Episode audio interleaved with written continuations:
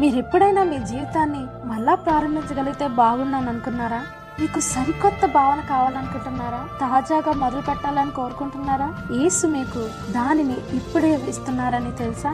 ఇది ఎలా సాధ్యమని ఆశ్చర్యపోతున్నట్లయితే నాతో కలిసి వీక్షించండి స్నేహితులారా. నా పేరు క్యామి ఉట్మన్ బయలుపరచబడిన బైబిల్ రాచనాలకు స్వాగతం.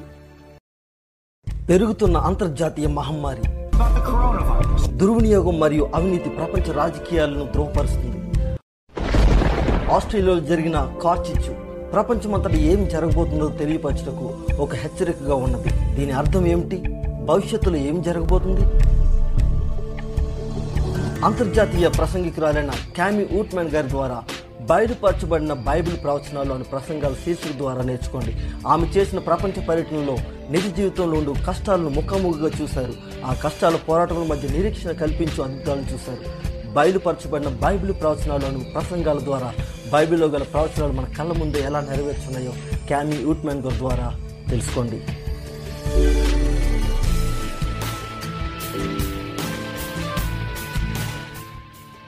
బయలుపరచబడిన బైబిల్ ప్రవచనాల శీర్షికలో పద్నాలుగు అంశాలు ఉండగా పదమూడవ అంశంలో మనం ఉన్నామంటే ఆశ్చర్యంగా ఉంది కదూ? మీలో ఎంతమంది ఇప్పటి వరకు జరిగిన అన్ని అంశాలు చూసారో తెలుసుకోవాలనుంది. ఉంది మీరు ఎన్ని అంశాలు చూసారో చాట్లో చెప్పాలని ఆశిస్తున్నాను. మీతో ప్రతి సాయంత్రం ఇలా సమయం గడుపుట ఎంతో చక్కని ఆధిక్యతగా భావిస్తున్నాను. నిన్నటి అంశం చాలా ఆసక్తికరమైన ప్రవచనం. మీలో చాలా మంది మీరు ఎలా ఉత్తేజపరచబడ్డారో తెలిపారు. ఆయన మనలను రక్షించుటకు త్వరలో రానై ఉన్నారు. మరియు మనలను పరలోకానికి శాశ్వతంగా ఉండుటకు తీసుకువెళ్ళనై ఉన్నారు. ఒకవేళ మిమ్మలను ఈ భూమి మీద కలవలేకపోతే నా స్నేహిత నేను మిమ్మల్ని పరిశుద్ధ పట్టణ బంగారు వీధుల్లో కలుసుకొంటకు వేచి ఉంటాను. మీరు ఏ వర్తమానంనైనా చూడకుంటే ఏడబ్ల్యూఆర్ డాట్ ఆర్ స్లాష్ బైబిల్లో అన్ని వర్తమానాలను చూడగలరు. ఈ వర్తమానాలు ఒకదాని మీద ఒకటి ఆధారపడి ఉన్నాయి కాబట్టి వీటిని వరుస క్రమంలో చూడవలసిందిగా విజ్ఞప్తి చేస్తున్నాను. అలాగే గమనించండి అంకిత భావం కలిగి ఆన్లైన్ బైబిల్ బోధకులు మీ ప్రశ్నలకు సహాయపడటకు వేచి ఉన్నారు. దయచేసి క్లిక్ చేసి సంప్రదించగలరు. మీరు మీ పేర్లను ఆన్లైన్ బైబిల్ స్కూల్లో నమోదు చేసుకోవచ్చు. అందులో కొన్ని మిలియన్ల మంది ఆధ్యాత్మికంగా ఎదిగారు. ఇది ఉచితమైనది. ఈ రాత్రి మనం నూతన జీవితం మొదలు పెట్టడం గురించి నేర్చుకున్నాయి ఉన్నాం. అది ఏసు ద్వారా ప్రారంభించిన ఉన్నాం. నేను అడ్వెంటిస్ట్ వరల్డ్ రేడియోలో చేరిన మొదట్లో రెండు గ్రామాల ప్రజలందరూ నలభై ఎనిమిది మైళ్ళు అడవి పర్వతాల గుండా నడిచి బాప్తిజం కొరకు ఒక జలపాతాల దగ్గరకు రావటం చూసి ఆశ్చర్యపోయాను. ఎంత చక్కని సంఘటన! వారు తమ బైబిల్ను రేడియో ద్వారా అధ్యాయం చేసి యేసులో నూతన జీవితం కోరుకున్నారు. నూతన ఆరంభం ఎలా అనిపిస్తుంది? ఒక శుభ్రమైన పలకను నీవు ఎలా అనుభూతి చెందగలవు? ఈ రాత్రి అంశంలోకి వెళ్ళకముందు కలిసి ప్రార్థిద్దాం. పరలోకమందున్న మా తండ్రి మా కొరకు మీ వాక్యాన్ని ఇచ్చినందుకు చాలా వందనాలు. వాక్యాన్ని బట్టి స్పష్టంగా అర్థం చేసుకొని మా నుండి మీరు ఏం ఆశిస్తున్నారో మా పట్ల కోరిక ఏంటో తెలియపరచండి. ప్రభువా ఈ రాత్రి మేము కలిసి బాప్తిజం అను అంశంను చూడనై ఉండగా లోతుగా అర్థం చేసుకొని మిమ్మను లోతుగా ప్రేమించుటకు సహాయం చేయండి. ఏసు శ్రేష్టమైన నామమున ప్రార్థిస్తున్నాము తండ్రి. అమ్మేన్ మనం పరిపూర్ణ మాదిరి చూచుటకు నాతో కలిసి మత్తాయి మూడో అధ్యాయంకి రండి.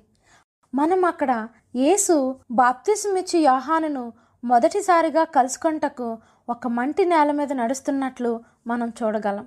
అపూర్వమైనది ఏదో జరగబోతుంది. యేసు నజరేతు నుండి యోర్ధాను నదికి నడిచారు. ఆ నది ఒడ్డున ఉత్తేజకరమైన ఒక సమూహం ఉంది. పరలోక రాజ్యం సమీపించి ఉన్నది మారు మనసు పొందుడని యోహాన్ అనగా యోహాను మాటలతో ప్రేక్షకులందరూ ముగ్ధులయ్యారు. యోహాను అలా గంభీరంగా మాట్లాడుచుండగా మధ్యలో ఒక క్షణం ఆగిపోయారు. అంత నిశ్శబ్దంగా ఉంది. అతని కళ్ళు ఒక వ్యక్తి మీదకు మళ్ళాయి. అతను ఇదివరకెన్నడూ అంత స్వచ్ఛమైన పరిశుద్ధమైన వ్యక్తిని చూడలేదు. ఆ జనసమూహము యోహాను మాటలు ఆపివేయడంతో దాన్ని గమనించి యోహాను ఎవరిని చూస్తున్నాడు? అని అక్కడ ఉన్న జనసమూహము గుసగుసలాడారు. ఎవరా వ్యక్తి? వారు తమ రాజైన మెస్సయాని గుర్తించలేదు. యాహాను కూడా ఇదివరకెన్నడూ చూడనప్పటికీ పరిశుద్ధాత్మ ఈయన దేవుని కుమారుడు అని బయలుపరిచాడు. యేసు యాహాను కళ్ళలోకి చూసి బాప్టిజం కొరకు విజ్ఞప్తి చేశారు. కానీ యాహాను కంగారుగా ఆయనతో మాట్లాడటకు ప్రయత్నించాడు. నేను మీ చేత బాప్తిజం పొందవలసి ఉండగా నీవు నా యొద్దకు వచ్చుచున్నావా అని అడగగా యేసు ఇప్పటికి కానిమ్ము. నీతి యావత్తు ఇలాగూ నెరవేర్చుట మనకు తగియున్నదని అతనికి ఉత్తరమిచ్చాను. కావున యోహాను ఆయనకు బాప్తిజం సమ్మతించారు. యోహాను యోద్ధాను నదిలోకి దిగి రక్షకుని నీళ్ళలోకి నడిపిస్తారు. ఇద్దరు పురుషులు నీళ్ళలో ఉండుటను మనం ఊహించగా యోహాను తన చేతిని యేసు వెనకాల ఉంచి వేరొక చేతిని పరలోకం వైపు చూపిస్తున్నట్లుగా గ్రహించగలం. జనసమూహము విశ్వయం పొందారు యేసు నీటిలో మునిగింపబడి నీటి క్రింద ఖననం చేయబడి నేలలో నుండి లేచి పైకి వచ్చుచుండగా ఆయన ముందు ఒక నూతనమైన ప్రాముఖ్యమైన శకం ప్రారంభమవుతుంది. ఇప్పుడు ఆయన విశాలమైన వేదికపై ఉన్నట్లుగా ఉన్నారు. ఎందుకంటే ఆయన పరిచర్య ప్రారంభమైంది. ఆయన తన జీవిత వివాదంలోకి ప్రవేశిస్తున్నారని ఆయనకు తెలుసు. ఆయన నేలలో నుండి ఒడ్డుకు వస్తుండగా ఆయన దుస్తుల అంచుల నుండి నీరు కారుచు అక్కడున్న నీళ్ళన్నీ కూడా కదల్చబడ్డాయి. అప్పుడు ఆకాశం తెరవబడింది. యోహాను దేవుని ఆత్మ పావురం వలె యేసు మీదికి వచ్చటం చూశారు. ప్రజలు నిశ్శబ్దంగా నిలబడి క్రీస్తుని చూస్తున్నారు. ఆయన రూపం వెలుగుతో నింపబడింది. వారు ఎన్నడూ చూడని విధంగా యేసుని ముఖం మహిమపరచబడ్డం చూశారు. అప్పుడు అకస్మాత్తుగా పరలోకం నుండి ఒక శబ్దము ఈయనే నా ప్రియకుమారుడు. ఈయన యందు నేను ఆనందించుచున్నాను నేను. యోహాను ఒకటవ అధ్యాయంలో బాప్తిజం ఇచ్చి యోహాను ఎంతగానో కదిలింపబడి తన చేయి చాపి యేసును చూపిస్తూ ఇదిగో లోక పాపములను మోసుకొని పోవు దేవుని గొర్రెపిల్ల అని చెప్పాడు. స్నేహితులారా ఆ మహా గొప్ప ప్రకటనను పరిపూర్ణంగా అర్థం చేసుకుంటకు నీకు నాకు సాధ్యమైనది కాదు. వేల సంవత్సరాల నుండి మానవాళి వారి విమోచకుడికై వేచి ఉన్నారు. ఇస్రాయేలీలు రోమా ప్రభుత్వంలో ఎంతో ఘోరంగా అణగద్రొక్కబడుచు జీవిస్తున్నారు. వారు మెస్సయా కోసం ఎదురు చూస్తున్నారు ఇప్పుడు అకస్మాత్తుగా యుగాల ఆకాంక్ష దేశాలకు నిరీక్షణ వారి మధ్యలో నిలబడి ఉంది. బాప్టిజం క్రైస్తవ జీవితానికి చాలా ప్రాముఖ్యమైనది. యేసుక్రీస్తు మనకు మాదిరిగా బాప్తిజం తీసుకోవటం మాత్రమే కాదు ఆయన తన ప్రజలకు బాప్తిజం తీసుకోవాలని ఆదేశించారు. బాప్టిజం యేసును గూర్చిన సువార్తను మనం అంగీకరిస్తున్నట్లు తెలియజేయటకు ఒక గుర్తు. అది మన తీర్మానము మరియు ప్రకటన. మనం బాప్తిజం అన్నది బైబిల్లో విశ్లేషణంగా వివరింపబడిన సాంకేతిక చర్య అని గ్రహిస్తాం. చాలామంది దీని ప్రాముఖ్యతను తప్పుగా అర్థం చేసుకొని రక్షణకు ఇది అవసరమా అని గందరగోళంలో పడుతున్నారు. అయితే బాప్తిజం మనకు ఎందుకు అవసరం? మరియు దాని అర్థం ఏంటి? బాప్తిజం యొక్క అవసరతను తెలుసుకుంటకు బైబిల్లో కొన్ని ముఖ్యమైన వచనాలను మనం చదువుదాం. దానికోసం సిద్ధపట్టకు మనం ఏం చేయాలో నేర్చుకున్నాయన్నాం. క్రీస్తు చూపించిన బాప్తిజంను అనుసరించడం ద్వారా మనము మన విధేయతను విశ్వాసాన్ని వ్యక్తం చేయగలం. మనందరం ప్రజలందరి ఎదుట నిలబడుటకు దేవుడు పిలుస్తున్నారు. దేవుని సత్యవాక్యాలు మనం నిలబడుటకు సహాయం చేస్తాయి. మన ఈ శీర్షిక ముఖ్య ఉద్దేశం అది బైబిల్లో ఉంటే నేను విశ్వసిస్తాను. అది బైబిల్తో వ్యతిరేకిస్తే అది నాకు కాదు. మనందరం ఏదో ఒక సమయంలో నూతన జీవితం ప్రారంభిస్తే బాగుండని ఆశిస్తాం. ఒక క్లీన్ రికార్డ్ ఉండలాగిన. ప్రకటన గ్రంథం ఈ సదావకాశంను గూర్చి పునరావృతం చేస్తుంది. ప్రకటన గ్రంథం ఒకటో అధ్యాయము ఆరో వచనం. మనలను ప్రేమించుచు తన రక్తము వలన మన పాపముల నుండి మనలను విడిపించిన వానికి అనగా ఫుట్ నోట్లో కడిగిన వానికి అని ఉంది. కాబట్టి మనం మరలా జీవితాన్ని ప్రారంభించవచ్చు. ప్రకటన మూడో అధ్యాయము ఎనిమిదో వచనం. నీ క్రియలను నేను ఎరుగుదును. ఇదిగో తలుపుని ఎదుట తీసియుంచి ఉన్నాను. యేసు నూతన జీవితమునకై మన ముందు తలుపు తీసియున్నారు. ప్రకటన గ్రంథం అత్యంత ప్రేమామయుడైన దేవుణ్ణి బయలుపరుస్తుంది. ఆయన ఎప్పుడు మన విధేయతకై బలవంతం చేయరు లేక మన ఇష్టాన్ని బలవంతం చేయరు. ప్రకటన గ్రంథం అంతటా ఆయన మనలను ఆయన యొద్దకు స్వేచ్ఛగా రమ్మని ఆహ్వానిస్తున్నారు. ప్రకటన గ్రంథం ఇరవై రెండో అధ్యాయము పదిహేడో వచనంలో ఇచ్చయించు వారిని జీవజలమును ఉచితముగా పుచ్చుకొన నిమ్ము అని ఉంది. ప్రకటనలో యేసు మన స్వేచ్ఛ కోసం మరణించిన గొర్రెపిల్లగా చిత్రీకరింపబడ్డారు.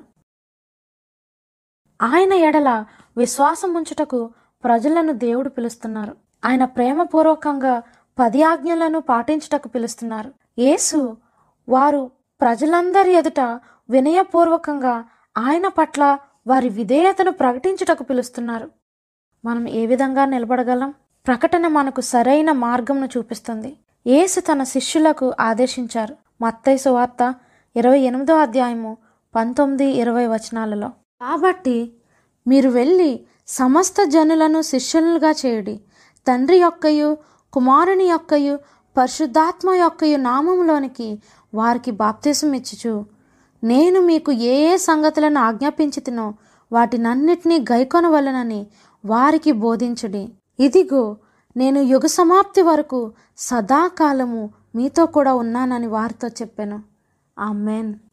మనం బాప్తిజం పొందినప్పుడు ప్రజలందరి ఎదుట మనం మన విధేయతను వివరిస్తూ మనం ఎవరి వైపు నిలబడ్డామో చెప్తాం. ఇంకా చాలా మంది క్రైస్తవులు ఈ ప్రాథమిక బైబిల్ ఆర్డినెన్స్ గురించి అయోమయంలో ఉన్నారు.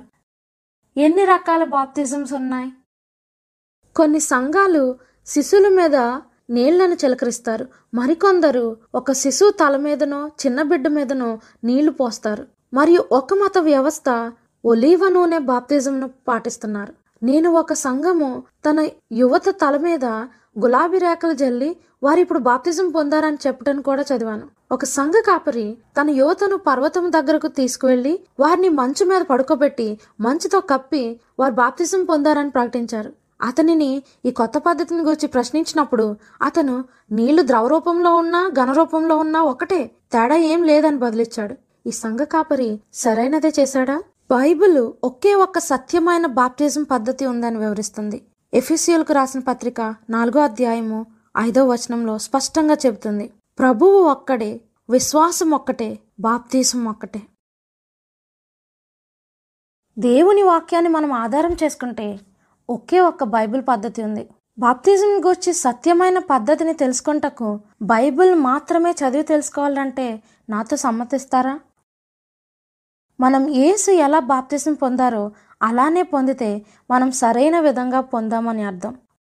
మార్క్ సువాత ఒకటో అధ్యాయము తొమ్మిదో వచనం. ఆ దినములలో యేసు గలిలియాలోని నజరేతు నుండి వచ్చి యోర్దానులో యోహాను చేత బాప్తిసం పొందెను. మత్తై సువార్త మూడో అధ్యాయము పదహారు పదిహేడు వచనాలు. యేసు బాప్తిసం పొందిన వెంటనే నీళ్ళలో నుండి ఒడ్డునకు వచ్చెను. ఇదిగో ఆకాశం తెరవబడను. దేవుని ఆత్మ పావురం వలె దిగి తన మీదికి వచ్చుట చూచెను. మరియు ఇదిగో ఈయనే నా ప్రియకుమారుడు. ఈయన యందు నేను ఆనందించుచున్నానని ఒక శబ్దం ఆకాశం నుండి వచ్చెను. యేసు మునిగి బాప్తిజం పొందారు. యేసు బాప్తిజం పొందినప్పుడు నీళ్ళలోకి వెళ్ళారు. నీళ్ళ నుండి బయటకు వచ్చారు. యేసు బాప్టిజం పూర్తిగా నీళ్ళలో మునిగి పొందారు. అది ఆయన జీవితంలో చాలా ప్రాముఖ్యమైనది. నీ బాప్టిజం నీ జీవితంలో ప్రాముఖ్యంగా ఉంటుంది. యేసు బాప్తిజం పొందినప్పుడు రెండు ప్రాముఖ్యమైన సంఘటనలు చోటు చేసుకున్నాయి. మొదటిది అపవాది శోధనలను జయించుటకు గల ఆధ్యాత్మిక శక్తిని ఇచ్చుటకు పరిశుద్ధాత్ముడు యేసుపైకి క్రిందికి దిగివచ్చారు. పరిశుద్ధ గ్రంథం మనం బాప్టిజం పొందినప్పుడు కూడా పరిశుద్ధాత్మ శక్తిని పొందుతామని అదే ఆధ్యాత్మిక సహాయం పొందుతామని వివరిస్తుంది. నీ జీవితంలో ఆ ఆధ్యాత్మిక శక్తి కావాలనుకోవటం లేదా స్నేహిత? అది ఏసుపైకి వచ్చింది. మనకు కూడా అది ఇవ్వబడుతుంది. ఆయన తన బాప్తిజం అప్పుడు దైవ శక్తిని పొందారు. మనం కూడా విశ్వాసంతో మన హృదయాలను తెరిచినట్లయితే మనం కూడా బాప్తిజం పొందేటప్పుడు పరిశుద్ధాత్మను పొందుకుంటాం.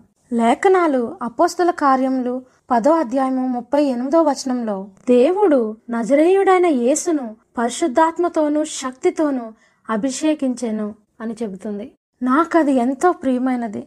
రెండవది యేసు బాప్తిజం దగ్గర మరో ప్రాముఖ్యమైన అంశం తండ్రి ఆయనతో మాట్లాడారు. మత్తేసు వార్త మూడో అధ్యాయము పదిహేడో వచనము.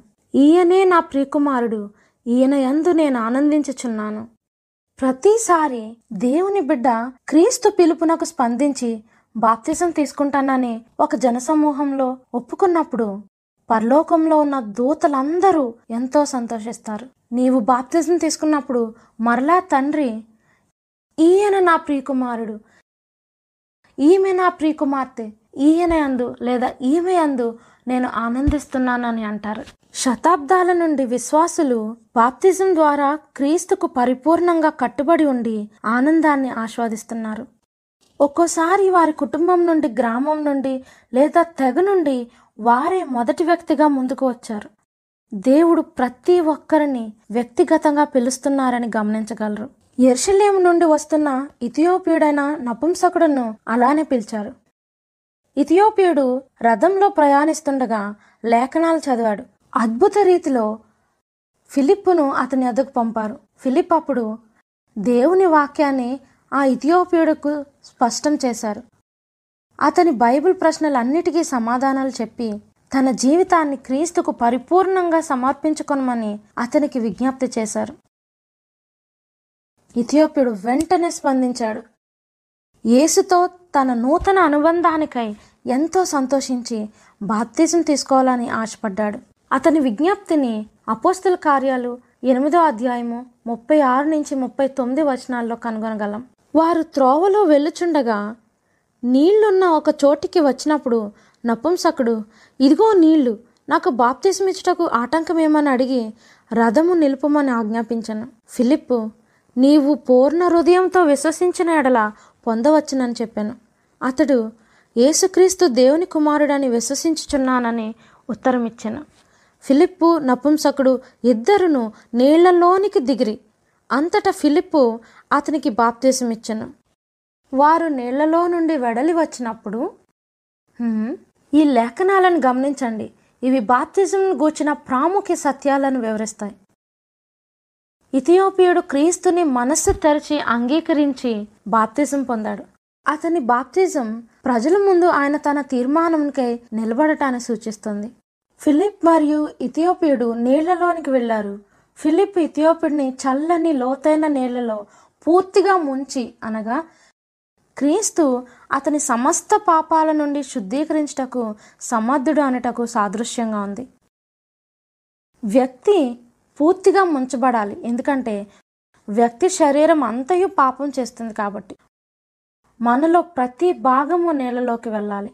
స్నేహితులారా చిలకరింపున కంటే మనకు మరింత అవసరం ఉంది. మనం పూర్తిగా శుద్ధీకరింపబడాలి.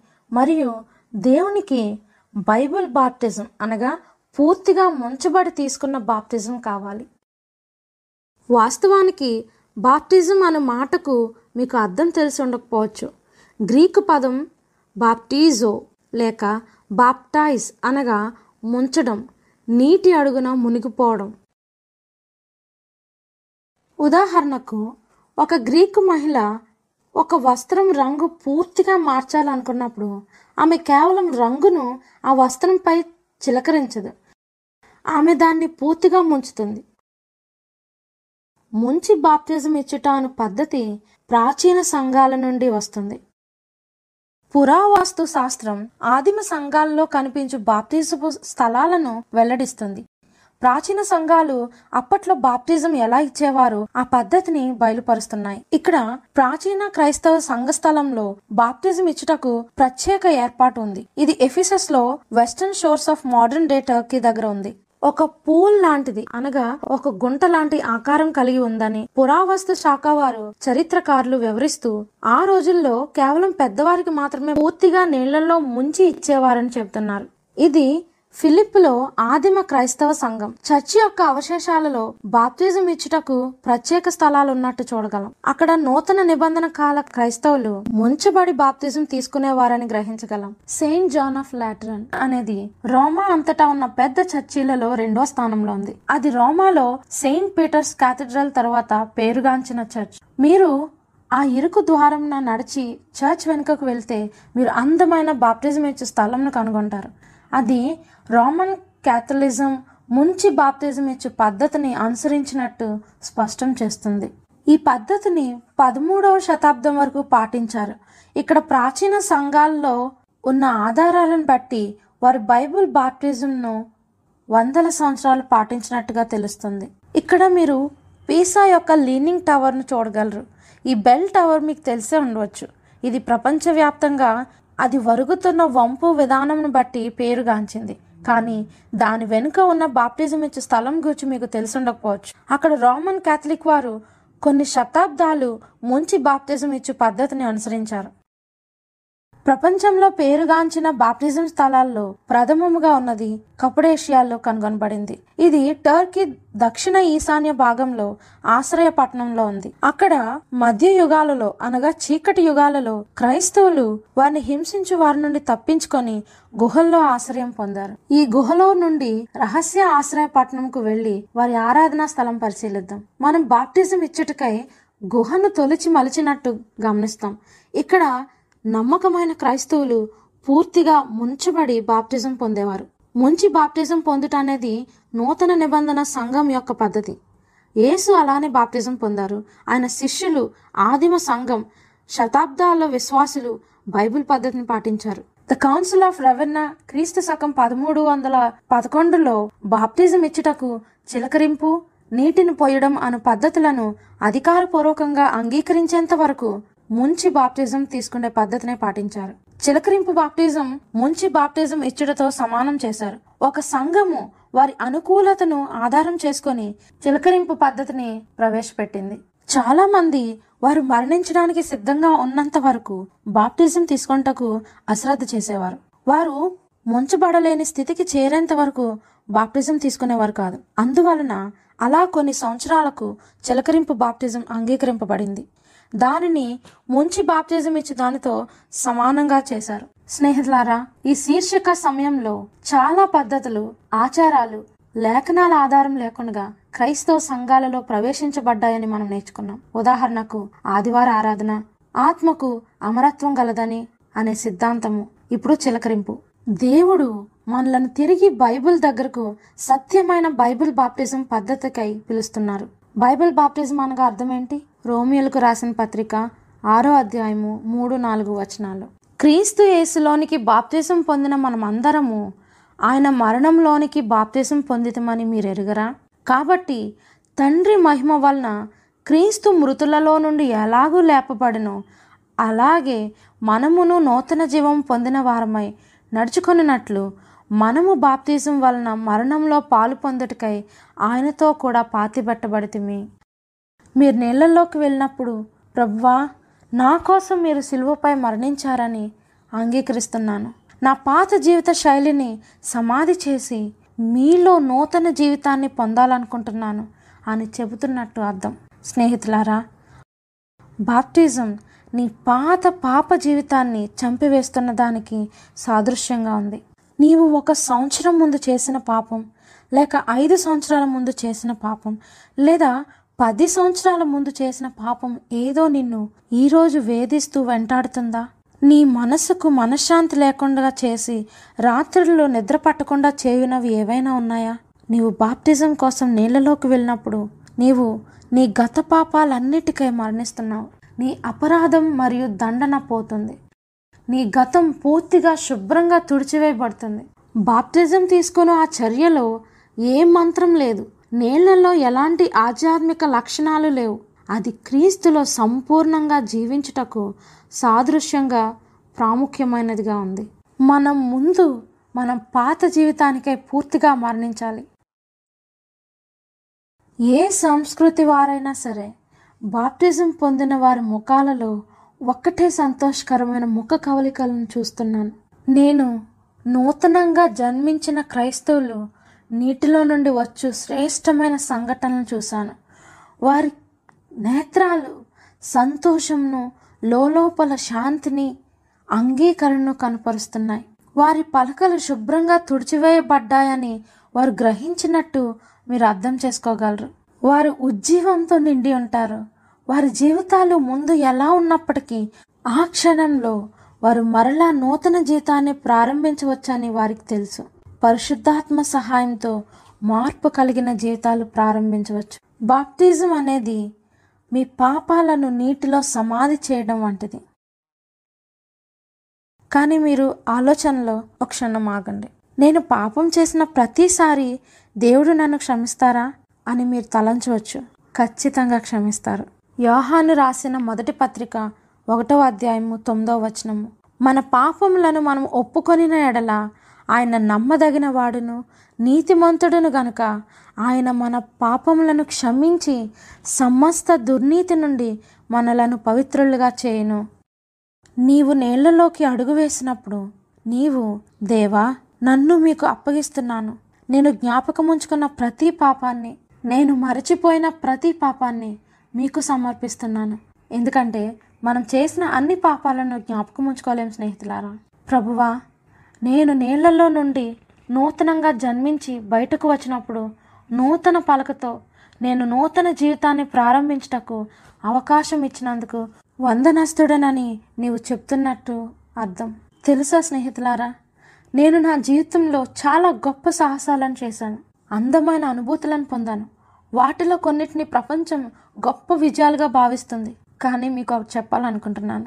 ప్రజలు వారిని వారు బాప్టిజం ద్వారా నిత్య జీవమును అంగీకరించుటకు యేసుకు సమర్పించుకున్న దృశ్యాన్ని చూచుటతో మరి ఏమీ సాట్రావు? నేను నా సిబ్బంది బాప్టిజం ఇచ్చుటకు అనేక ప్రాంతాలకు చాలా దూరం ప్రయాణిస్తాం. అవి ప్రపంచంలో ఎక్కడ ఉన్నప్పటికీ. నాకు ఒకటి జ్ఞాపకం వస్తుంది. ఒక గ్రామం ఫిలిప్పీన్స్లో ఉన్న పర్వతంపై ఉంది. ఆ గ్రామస్తులు యేసు మరియు బైబిల్ సత్యాలను గూర్చి మా రేడియో కార్యక్రమాల్లో విని బాప్తిజం తీసుకోవాలనుకున్నారు. వారి గ్రామం చేరుటకు రెండే రెండు మార్గాలు ఉన్నాయి ఒకటి గుర్రం పైన వెక్కి వెళ్ళడం. అందుకు ఎక్కువ సమయం పడుతుంది. రెండవది మోటార్ సైకిల్ మీద వెళ్ళడం. నేను మోటార్ సైకిల్ మీద వెళ్ళటానికి సమ్మతించాను. మేము ఆ దారిలో ఇరవై నాలుగు వాగులను దాటి ఆ కొండపైకి వెళ్ళు దారిని గుర్తించి వెళ్ళాము. మమ్మల్ని కొన్ని డజన్ల మంది అందమైన పిల్లలు నవ్వుతూ ఆహ్వానించారు. అక్కడ దగ్గరలో ఉన్న వాగుకు వెళ్ళగా మేము అదే రోజు పద్దెనిమిది మంది వారి జీవితాలను యేసుకు సమర్పించటను చూడగలిగాం. ఆ ప్రశస్తమైన ప్రజలు బాప్టిజం నీళ్ళలో నుండి పైకి రాగా వారు నూతన జీవితంలోకి అడుగుపెట్టారు. నీళ్ళ సమాధిలో నుండి పైకి రావటం పునరుత్నంకు నాకు సాదృశ్యంగా ఉంది. ఇప్పుడు నీవు పూర్తిగా మంచి వ్యక్తి అయ్యేంత వరకు వేచి ఉండాలా బాప్తిజం తీసుకోవటానికి లేదు. బాప్టిజం అనగా నీవు లోపము లేని వ్యక్తివని అర్థం కాదు. నీవు కట్టుబడి ఉన్నావని అర్థం. కాబట్టి నీవు నేను ఇంకా మంచిగా అయ్యాక తీసుకుంటాను అని ఇప్పుడు బాప్తిజం తీసుకుంటకు వెనుకంజ వేస్తున్నావా? స్నేహిత అలా అయితే నువ్వు ఎప్పటికీ అలా చేయలేవు. బాప్టిజం నీవు దేవునికి కట్టుబడి ఉండుటను ఆయన మార్గాన్ని అనుసరించి నడుస్తానను వాటిని ప్రదర్శిస్తుంది. బాప్టిజం అనేది క్రైస్తవ జీవితంలో ఆఖరి సంఘటన కాదు. అది కేవలం ప్రారంభం మాత్రమే. నూతన స్వేచ్ఛను మార్గాన్ని అనుభూతి చెంది మనం దేవా నేను నీ దానను నీ వాడను నన్ను నడిపించి నన్ను వాడుకోను అని అంటాం. బాప్టిజం మన జీవితాలలో ఒక నూతన ఆధ్యాత్మిక శక్తిని ఇస్తుంది స్నేహితులారా. కాబట్టి మనం బాప్టిజం పొందినప్పుడు ఏం జరుగుతుందో చూద్దాం. మన ప్రతి పాపము క్షమింపబడిందని గ్రహిస్తాం. అపోస్తుల కార్యాలు రెండో అధ్యాయము ముప్పై ఎనిమిదో వచనం. పేతురు మీరు మారు మనసు పొంది పాపక్షమాపణ నిమిత్తము ప్రతివాడు యేసుక్రీస్తు నామమున బాప్తిజం పొందుడి. అపోస్తులైన పేతురు అందరూ బాప్తిజం పొందాలని స్పష్టం చేస్తున్నారు. ఒక నిమిషం ఆగండి. అయితే మరి సిలువు మీద దొంగ సంగతి ఏంటి అతను అసలు బాప్తిజమే పొందలేదు. ఆ దొంగ అంతగా హృదయంలో మార్పు చెందాక రక్షకుడు నిన్ను నా రాజ్యంలో చేర్చుకుంటకు జ్ఞాపకం ఉంచుకుంటానని ఆ దొంగకు వాగ్దానం చేశారు. సిలువ మీద వేలాడుచు క్రీస్తుకి తన జీవితాన్ని సమర్పించేటప్పుడు ఆ దొంగకు అప్పుడు బాప్తిజం తీసుకోవడానికి అవకాశం లేదు. అతను బాప్తిజం తీసుకునే అవకాశం ఉంటే తీసుకునేవాడని యేసుకు తెలుసు. క్రీస్తు ఎప్పుడు పాపం చేయలేదని మనకు తెలుసు. క్రీస్తుకు బాప్తిజం అవసరం లేదు. కానీ మనకు మాదిరి చూపుటకు బాప్తిజం పొందారు. క్రీస్తు తీసుకున్న బాప్తిజం సిలువు మీద ఉన్న దొంగ లాంటి వారికి అనగా బాప్టిజం పొందడానికి అవకాశం లేని వారికి జైల్లో మరణానికి సిద్ధంగా ఉన్న వారికి లేక ఆసుపత్రిలో మంచం మీద ఉన్న వారికి జమ చేయబడుతుంది లేక వర్తిస్తుంది. బైబిల్ బాప్టిజం అనేది భూమి మీద ఉన్న వారి అందరికీ అనగా ప్రతి ఒక్క ప్రశస్తమైన వ్యక్తికి ఏదో కేవలం ఎంచుకోబడిన కొద్ది మందికి మాత్రమే కాదు బాప్టిజం దగ్గర ప్రతి పాపము క్షమింపబడుతుంది. క్షమించరాని పాపము ఏదీ లేదు. బాప్టిజం సమయంలో మరో వాగ్దానం ఏమంటే పరిశుద్ధాత్మ మనకు ఇవ్వబడుతుంది. మార్కు సువార్త ఒకటో అధ్యాయము పదవ వచనము. వెంటనే ఆయన నీళ్ళలో నుండి ఒడ్డునకు వచ్చిచుండగా ఆకాశము చేల్చబడుటయు పరిశుద్ధాత్మ పావురం వలె తన మీదికి దిగి వచ్చుటయు చూచెను. అపోస్తుల కార్యాలు రెండో అధ్యాయము ముప్పై ఎనిమిదో వచనంకు తిరిగి వెళ్దాం. ఇందాక మిగిలిన వాక్యాన్ని చూడండి. మీరు పరిశుద్ధాత్మ అను వరము పొందుదురు అని ఉంది. నీవు బాప్తిజం తీసుకున్నప్పుడు నీకు ఇచ్చుటకు దేవుని దగ్గర బహుమానం ఉంది. నీవు శుద్ధి చేయబడి పరిశుద్ధాత్మ వరాన్ని నీ జీవితంలో పొందుతావు. నీ జీవిత శ్రమలలో ఆయన నీకు వ్యక్తిగత సహాయకుడు. లేఖనాలు పరిశుద్ధాత్మను వ్యక్తిగా పరిగణిస్తున్నాయని గమనించాలి. ఎందుకంటే ఆయన బోధిస్తాడు నడిపిస్తాడు ఆదరిస్తాడు అని వివరిస్తున్నాయి. దేవుడు ఆయన ఎందుకు పిలుచుకున్నారో దానిని చేయుటకు శక్తివంతులుగా చేయటాన్ని పరిశుద్ధాత్మ వరం అంటారు. నీ బాప్టిజం ద్వారా నీవు దేవుని కుటుంబంలో చేర్చబడతావు. ప్రపంచవ్యాప్తంగా ఉన్న విశ్వాసుల సమూహంలో ఒక భాగం అవుతావు అపోస్తల కార్యాలు రెండో అధ్యాయము నలభై ఒకటో వచనం. కాబట్టి అతని వాక్యము అంగీకరించిన వారు బాప్తిజం పొందిరి. ఆ దినమందు ఇంచుమించు మూడు వేల మంది చేర్చబడిరి. చాలామంది ప్రజలు బాప్టిజం సంఘ సభ్యత్వానికి సంబంధించినది ఎలా అవుతుందని ఆశ్చర్యపడుతుంటారు. బాప్టిజం తీసుకున్న ప్రజలు కూడా సంఘంలో భాగమవుతారా? నలభై రెండవ వచనం చదువుదాం. వీరు అపోస్తుల బోధయందును సహవాసమందును రొట్టె విరుచుట యందును ప్రార్థన చేయట ఎడతెగక ఉండిరి ఇప్పుడు క్రింది నలభై ఏడవ వచనంకి రండి. ఆనందంతోనూ నిష్కపటమైన హృదయముతోనూ ఆహారము పుచ్చుకొనుచుండిరి. మరియు ప్రభువు రక్షణ పొందుచున్న వారిని అనుదినము వారితో చేర్చుచుండెను. ఆమెన్. మీ బాప్టిజం ద్వారా మీరు దేవుని విశ్వాసుల సమూహంలో ఒక భాగం అవుటకు ఎంపిక చేసుకున్నారని అర్థం. ఆయన సబ్బాతును పాటించుచు ఆజ్ఞలను పాటించు అడ్వంటిస్ట్ క్రైస్తవులు మనం చదివిన రీతిగా అపోస్తుల సిద్ధాంతమును సహవాసమును కొనసాగిస్తున్నారు. దేవుడు ఆయన వాక్యానికి అనుగుణంగాను వాక్య బోధనలు బట్టి ఆనందించు సంఘంను కనుగొనమని అడుగుచున్నారు. నీవు బాప్టిజం పొందినప్పుడు నీ పాపాలు క్షమింపబడతాయి. కేవలం నీ జీవితం శుద్ధి చేయబట్టమే కాదు నీవు పరిశుద్ధాత్మను పొంది ప్రపంచవ్యాప్తంగా ఉన్న సబ్బాతు ఆచరించు సహవాసంలో అనగా అంతర్జాతీయ విశ్వాసుల సమాజంలో ఒక భాగమవుతావు. దేవుడు అన్ని దేశాల అన్ని భాషల అన్ని మతాల ప్రజలను ఆయన అంత్యదిన కడవరి ఉద్యమంకు నడిపిస్తున్నారు. బాప్టిజం తీసుకునే ముందు ఏం చేయాలో చూద్దాం. మొదట మనం చేసిన పాపాలను బట్టి నిజంగా పశ్చాత్తాపడాలి. నీవు ఏసు దగ్గరకు వచ్చి ప్రభువా నీవు మాత్రమే నా రక్షకుడవు కాబట్టి నీవు నా ప్రతి పాపాన్ని క్షమించగలవని నమ్ముచున్నాను అని అనాలి. నీవు అలా అంటే నీవు విశ్వాసయాత్రలో మొదటి అడుగు వేసినట్టే. పశ్చాత్తాపం అనగా మీరు చేసిన పాపాలకై ఎంతో బాధపడుచు నీ పాత జీవన శైలిని మార్చుకొనుటకు నీవు ఇష్టపడుతున్నావని అర్థం. పశ్చాత్తాపం అనగా నీ పాపముల ఎడల నీకున్న ఆలోచన విధానాన్ని మార్చుకోవటం. అంటే ఇక ఆ పాపాన్ని మళ్ళీ చేయాలనుకోవటం లేదని భావం. రెండవది మనం యేసు మన జీవితంలో ప్రభువని రక్షకుడని విశ్వసించి అంగీకరించాలి. ఆఖరిగా మనం బైబిల్ పరమైన విశ్వాసం నుండి ప్రాముఖ్యమైన సూచనలు నేర్చుకొనుటను అవలంబించాలి. ఒకసారి నీవు బైబిల్ విశ్వాసం ఆయన వాక్యంలోని ప్రాముఖ్య సత్యాలను అర్థం చేసుకుంటే దేవుడు నీవు బాప్తిజం పొందుటకు ఆ నిర్ణయం తీసుకొనుటకు ఆహ్వానిస్తారు. చాలామంది పసిపిల్లల బాప్టిజం లేదా శిశువు బాప్టిజం గురించి ఆశ్చర్యపడుతుంటారు. యాకోబు నాలుగో అధ్యాయము పదిహేడో వచనం. కాబట్టి మేలైనది చేయ నెరిగియు అలాగు చేయని వానికి పాపము కలుగును అని అంటుంది. పసిపిల్లలకు పాపం అంటే ఏమిటో తెలియదు. వారు ఊహ తెలిసి నిర్ణయం తీసుకోలేరు. పసిపిల్లల బాప్టిజంను లేఖనాలు ప్రోత్సహించడం లేదు. పసిపిల్లల బాప్టిజం అనే సిద్ధాంతము లేదా శిశువు బాప్టిజం అనే సిద్ధాంతము పేగన్ అన్యమతంలో ప్రారంభమైంది. మరియు అందులో నుండి రోమన్ క్యాథలిక్ సంఘంలోకి సేకరింపబడింది. ఇతర క్యాథలిక్ సిద్ధాంతాలలాగానే శిశు బాప్టిజం కూడా బబులోనియుల మర్మాల నుండే ప్రారంభమైంది. బబులోనులో జన్మించిన శిశువును శిశువు బాప్టిజంతో గౌరవిస్తారు.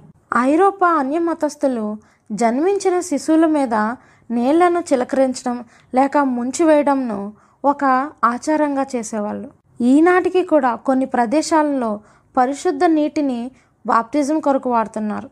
బలిపీఠం నుండి టార్చ్ను నీళ్ళల్లో వేసి ఇంకా పాగన్ ఆచారంలానే ఆ పరిశుద్ధ నీటిని తయారు చేస్తున్నారు. శిశువు బాప్టిజంను ప్రవేశపెట్టగా రోమన్ క్యాథలిక్ సంఘము పెద్దల బాప్టిజంను పూర్తిగా వ్యతిరేకించింది.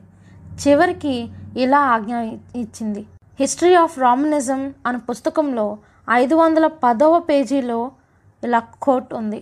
పెద్దలు ఖచ్చితంగా బాప్టిజం పొందాలని వాడు నిందింపబడును గాక. ఈ శీర్షికలో దేవుని వాక్యం నుండి నూతన సత్యాలను నీవు నేర్చుకొని ఉండవచ్చు. తీర్మానం తీసుకొంటకు సమయం ఆసన్నమైంది. యేసును బైబిల్ పరమైన బాప్టిజం తీసుకొని వెంబడించాలి. మరి ఒకవేళ నీవు అప్పటికే బాప్తిజం తీసుకున్నట్లయితే ఏంటి? నీవు మరలా బాప్తిజం తీసుకోవాలా? బైబిల్లో కొంతమంది ప్రజలు మరలా బాప్తిజం తీసుకున్న సందర్భం ఉంది. అపోస్తుల పౌలు ఎఫేసులో పై ప్రదేశంలో ఉపదేశిస్తుండగా ఒక జనసమూహం ఆయన వద్దకు వచ్చింది. అపోస్తుల కార్యాలు పంతొమ్మిదో అధ్యాయము రెండు నుంచి ఐదు వచనాలు దీనిని వివరిస్తుంది. మీరు విశ్వసించినప్పుడు పరిశుద్ధాత్మను పొందితరా అని పౌలు అడుగగా వారు పరిశుద్ధాత్ముడు ఉన్నాడన్న సంగతియే మేము వినలేదని చెప్పిరి. అప్పుడు అతడు అలాగైతే మీరు దేనిని బట్టి బాప్తిసం పొందితరని అడుగగా వారు యాహాను బాప్తిజం బట్టి అని చెప్పిరి. అందుకు పౌలు యాహాను తన వెనుక వచ్చువాని అందు అనగా ఏసునందు విశ్వాసం ఉంచవలనని ప్రజలతో చెప్పుచు మారు మనసు విషయమైన బాప్తిజం ఇచ్చినని చెప్పాను. ఆ మాటలు విని ప్రభువైన యేసు బాప్తిజం పొందిరి. యేసు ప్రభు నామంన పౌలు వారికి పూర్తిగా వివరించారు. అప్పటికే వారు ముంచి బాప్తిజం తీసుకున్నప్పటికీ పౌలు మరలా వారిని ముంచి బాప్తిజం ఇచ్చారు వారు దేవుని వాక్యమును పరిపూర్ణ వెలుగులో నడవాలని ఆశించారు. రెండవసారి బాప్తిజం తీసుకొనుటను అంగీకరించుటకు గల రెండు కారణాలు చూద్దాం. మొదటిది వ్యక్తిగతంగా ఒక వ్యక్తి బాప్తిజం తీసుకొని క్రీస్తు నుండి దూరమైనట్లయితే మరలా బాప్తిజం తీసుకోవాలని ఆశించవచ్చు. ఆయన దగ్గరకు తిరిగి వచ్చుటకు. నీవు పాపం చేసిన ప్రతిసారి బాప్టిజం మరలా మరలా తీసుకొని అవసరం లేదు. ఎందుకంటే అలా చేయాలంటే ప్రజలు వారి జీవితకాలం అంతా బాప్తిసం పొందుటకు నీళ్ళలోనే ఉండిపోవాల్సి ఉంటుంది. కానీ నీవు కావాలనే క్రీస్తుకు వెనుదిరిగినట్లయితే మునిగి బాప్తిజం పొందడం అనగా నీ పాత జీవితాన్ని సమాధి చేయటం మరియు నూతన జీవితంలోకి పునరుద్ధానం పొందడం ఈ రాత్రి నీ హృదయాన్ని దేవుడు స్పందింపజేస్తున్నారా? నీవు కొన్ని సంవత్సరాలుగా ఆయనకు దూరమై ఉండవచ్చు. నీవు వెనుదిరిగి ఉండవచ్చు. ఏసు నీ కోసం ఎదురు చూస్తున్నారు నీవు తిరిగి రావాలని ఆయన చేతులు చాచి ఉంచారు. మన చుట్టూ ఉన్న ప్రపంచాన్ని చూసినప్పుడు అది త్వరలో అంతమవుతుందని సూచనలు గ్రహిస్తున్నాం. యేసు రెండవ రాకడకు ఆయన ప్రజలను సిద్ధం చేస్తున్నారు. ప్రభు పట్ల జాగ్రత్త వహించుటకు ఇది సమయం. రక్షకుని దగ్గరకు తిరిగి వచ్చి మరలా బాప్తిజం తీసుకోండి. కొంతమంది దేవుని వాక్యం నుండి నూతన సత్యాలను నేర్చుకొని మరలా బాప్తిజం పొందాలని ఆశిస్తుండవచ్చు. ఆజ్ఞలు పాటించు ప్రజలతో పాలి భాగస్థులు అవ్వాలని కోరిక కలిగి ఉండవచ్చు. క్రీస్తుని హృదయపూర్వకంగా ప్రేమించు క్రైస్తవులు ఉన్నారు వారు యాహాన శిష్యుల వలె వారు అది వరకు విశ్వసించి నేర్చుకున్న సత్యాలకు మరిన్ని నూతన సత్యాలను జతపరుస్తారు. నీవు కూడా తిరిగి బాప్తిజం పొందాలనుకోవచ్చు. ఇది నీ కోరిక అయితే బైబిల్లో రెండో బాప్తిజం గురించి వివరణ ఉంది. నీవు ఒకవేళ క్రైస్తవుడు అయితే నీళ్ళలోకి వెళ్ళుట ద్వారా నీ ముందు క్రైస్తవ అనుభూతులను తిరస్కరిస్తున్నట్లు కాదు. యోహాను శిష్యులు తిరిగి బాప్టిజం పొందినప్పుడు వారి ముందు దేవునితో నడిచిన దాన్ని తిరస్కరించలేదు. బాప్టిజం ఎంత ప్రాముఖ్యం? నీకోదేమో రాత్రి వేళ యేసుని వెదకవచ్చారు బాప్టిజం చాలా ప్రాముఖ్యమని మనం తెలుసుకోవాలి. యోహాన్ సువార్త మూడో అధ్యాయము ఐదో వచనం. యేసు నేను ఒకడు నీటి మూలముగాను ఆత్మ మూలముగాను జన్మించితేనే గాని దేవుని రాజ్యంలో ప్రవేశింపలేడని నీతో నిశ్చయముగా చెప్పుచున్నాను. యేసు నీళ్ళలో బాప్తిజం రక్షణకు చాలా అవసరం అన్నారు యేసుని సిలువ ఎంతో విలువైనది. యేసుని సిలువ అను మాట నూతన నిబంధనలో ఇరవై ఎనిమిది సార్లు ప్రస్తావించబడింది. అలాంటిది బాప్టిజం అను మాట వంద సార్లు ప్రస్తావించబడింది. కాబట్టి ఎవ్వరూ దానిని ఆషామాషిగా తలంచకూడదు. పశ్చాత్తాపపడ్డాక ఆ వ్యక్తిలో పరిపూర్ణ మార్పు వస్తుంది. అది ప్రాముఖ్యమైంది. యేసుకు మానవ అవసరతలు తెలుసు. మనం మరలా జీవితాన్ని ప్రారంభించటకు అవసరమైనవన్నీ ఆయనకు తెలుసు. సంఘటన తారీఖులు చాలా అవసరం. వివాహం కూడా అలాంటిదే. అది మన జీవిత భాగస్వామితో మన నూతన జీవితం ప్రారంభించటకు ఒక తారీఖును తెలియజేస్తుంది. ప్రజలందరి ఎదుట మన ప్రేమను తీర్మానమును బయలుపరుస్తాం. మార్క్ సువార్త పదహారో అధ్యాయము పదహారో వచనము. నమ్మి బాప్తీసం పొందినవాడు రక్షింపబడును. లేఖనాలు మనకు సరైన గైడ్ మరియు భద్రతగా ఉన్నాయి. వాటి ద్వారా మన రక్షకుడైన యేసుని అడుగుజాడలో నడవగలం. ఒక వ్యక్తి కేవలం సువార్తను నమ్మితే సరిపోదు. అలా జీవించాల్సిన అవసరం ఉంది. కొరిందీయులకు రాసిన రెండో పత్రిక ఆరో అధ్యాయము రెండో వచనము. ఇదిగో ఇప్పుడే మిక్కిలి అనుకూలమైన సమయము. ఇదిగో ఇదే రక్షణ దినము. స్నేహితులారా వేచి ఉండాల్సిన అవసరం లేదు. మీ హృదయంలో ఏసుకై తీర్మానంను ముద్రించుకొంటకు ఇదే సమయం. అపోస్తుల కార్యాలు ఇరవై రెండో అధ్యాయం పదహారో వచనం. నీవు తడువు చేయట ఎందుకు? లేచి ఆయన నామమును బట్టి ప్రార్థన చేసి బాప్తిజం పొంది నీ పాపములను కడిగివేసుకొను పరలోకమంతా నీవు ఏసుకై నిలబడాలని వేచి ఉంది స్నేహితులారా. బాప్తిజంలో ఒక వ్యక్తి క్రీస్తుతో ఐక్యపరచబడతారు. గలతీయులకు రాసిన పత్రిక మూడో అధ్యాయము ఇరవై ఏడో వచనం. క్రీస్తు యేసులోనికి బాప్తిజం పొందిన మీరందరూ క్రీస్తును ధరించుకొని ఉన్నారు. ఒక వివాహానికి పెళ్ళి ఎంత ముఖ్యమైనదో క్రైస్తవులకు బాప్టిజం అంత ముఖ్యం. ఆ రెండు వ్యవస్థలు అర్థవంతంగా ఉండాలంటే అవి పరిపూర్ణ ప్రేమతోనూ పరిపూర్ణ అవగాహనతోనూ స్థిరపడాలి. బాప్టిజంను తిరస్కరించడం అంటే క్రీస్తుతో ఐక్యమవుటకు తిరస్కరించటం. బాప్టిజం ప్రజలందరి ముందు యేసుతో మన అనుబంధాన్ని వ్యక్తం చేయటం. కొరిందీయులకు రాసిన రెండవ పత్రిక ఐదో అధ్యాయము పదిహేడవ వచనం. కాగా ఎవడైనను క్రీస్తునందున్న ఎడల వాడు నూతన సృష్టి. పాతవి గతించెను ఇదిగో క్రొత్తవాయను. నీవు నూతనపరచబడాలని ఆశిస్తున్నావా? నీ హృదయం ఇప్పుడు ఏసుకు దగ్గరవుతుందా? ఆయనకు ప్రథమ స్థానం ఇవ్వాలనుకుంటున్నావా? అవును ప్రభువా నేను నీ కొరకు తీర్మానం తీసుకోవాలనుకుంటున్నాను. బైబిల్ బాప్టిజం ద్వారా మిమ్మల్ని వెంబడిస్తాను అని అంటున్నావా? స్నేహిత నిన్ను ఏది నిలిపివేస్తుంది? ఈ తీర్మానం తీసుకొంటకు భయపడుతున్నావా? నీ తీర్మానం యొక్క విలువకై భయపడుతున్నావా? నీ తీర్మానం చాలా విలువైనదని అది నీకు కష్టతరమని భావిస్తున్నావా?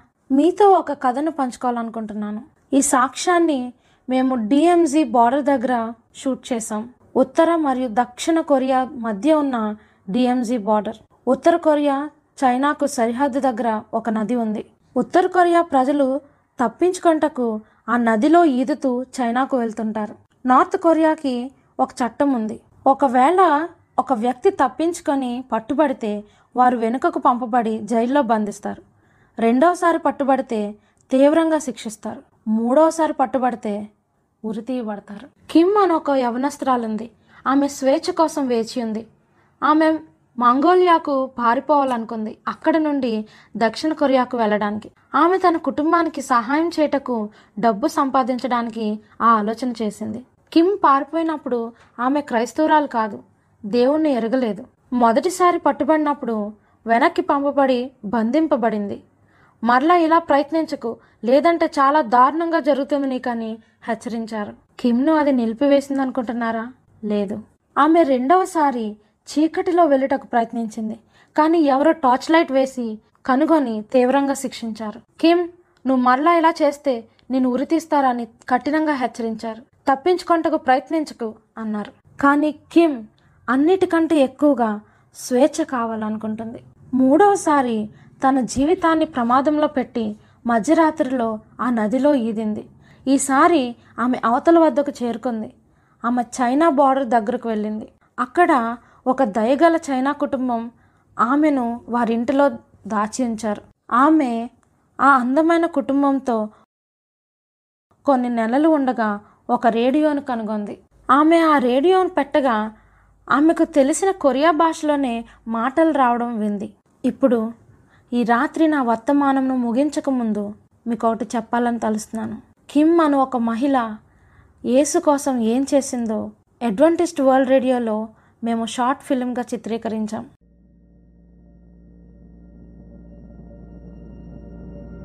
ఒక రాత్రి మా చర్చిలోకి ఒక గుర్తు తెలియని స్త్రీ ప్రవేశించి వెనుక వరుసలో కూర్చుంది. ఆమె ముఖం మీద గాయాల మచ్చలున్నాయి. ఆమె ఎవరా అని ఆశ్చర్యపడ్డాను. ఆ అపరిచిత వ్యక్తి ఒంటరిగా కూర్చొని ఉంది.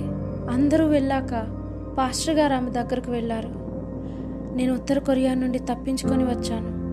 నేను ఇక్కడ చైనాలో కూడా భద్రంగా లేను. కానీ నాకు ఒక అభ్యర్థన ఉంది.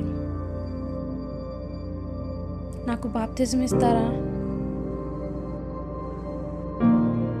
నీకు బాప్తిసం అంటే ఏమిటో తెలుసా? అని ప్రశ్నించాను. తెలుసు. అది ఆమె ఇచ్చిన సమాధానం. నేను యేసును గూర్చి రేడియో ద్వారా తెలుసుకున్నాను.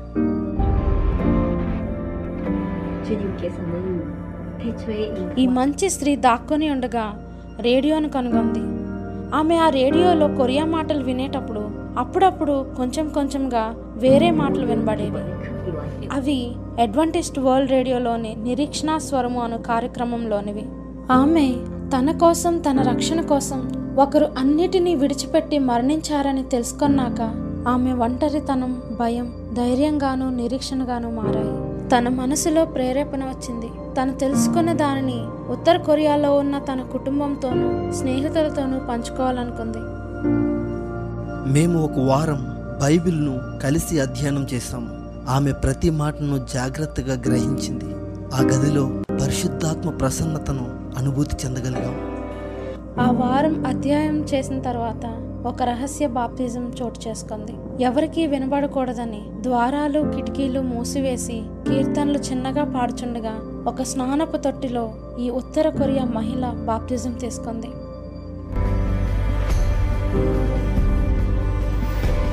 ఆనందంతో తన చెక్కిళ్ళపై కన్నీరు కార్చుండగా నా విధేయత దేవునికి మాత్రమే అని చెప్పింది. బాప్టిజం పొందాక స్వేచ్ఛకై సౌత్ కొరియాలో ఉన్న అడ్వెంటిస్ట్ యూనివర్సిటీలో బైబిల్ అధ్యాయం చేయుటకై తన అభిలాషను తెలిపింది. ఆ రాత్రే కాలి నడకన బయలుదేరింది.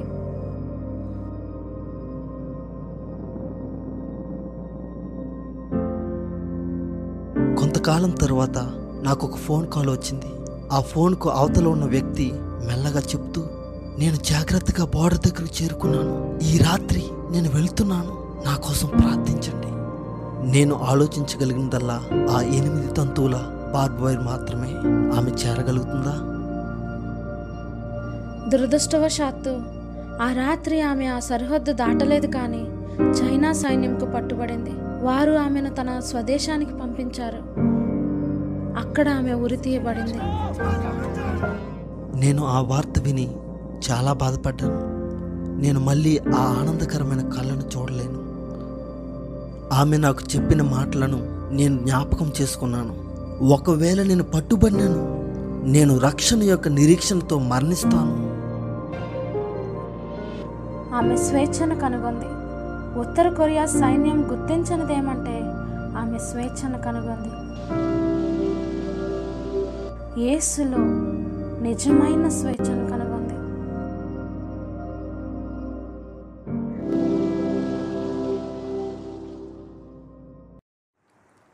కిమ్ లాగే చాలా మంది ఈ ప్రపంచవ్యాప్తంగా ఈ రాత్రి స్వేచ్ఛను వెతుకుచున్నారు స్నేహితులారా నీవు వారిలో ఒకరా. నీ హృదయాన్ని ఏసుకు ఇచ్చి ఆయనను నీ సురక్షకంగా అంగీకరించాలనుకుంటున్నావా? బాప్టిజం కోసం ఆలోచిస్తున్నావా? పరిశుద్ధాత్మ నీ హృదయాన్ని స్పందింపజేస్తున్నారా? నేను తీసుకోవాలా? ఒకవేళ అని ఆలోచనలో నిండి ఉన్నావా? దేవుడు నేను నీ ప్రతి అడుగులో తోడుంటానని అంటున్నారు. అవును ప్రవ్వా అందరి ఎదుట నీ కొరకు నిలబడాలని కోరుచున్నాను. ప్రపంచంలో కొన్ని మిలియన్ల మంది ఇప్పటికే తీర్మానం తీసుకున్నారు.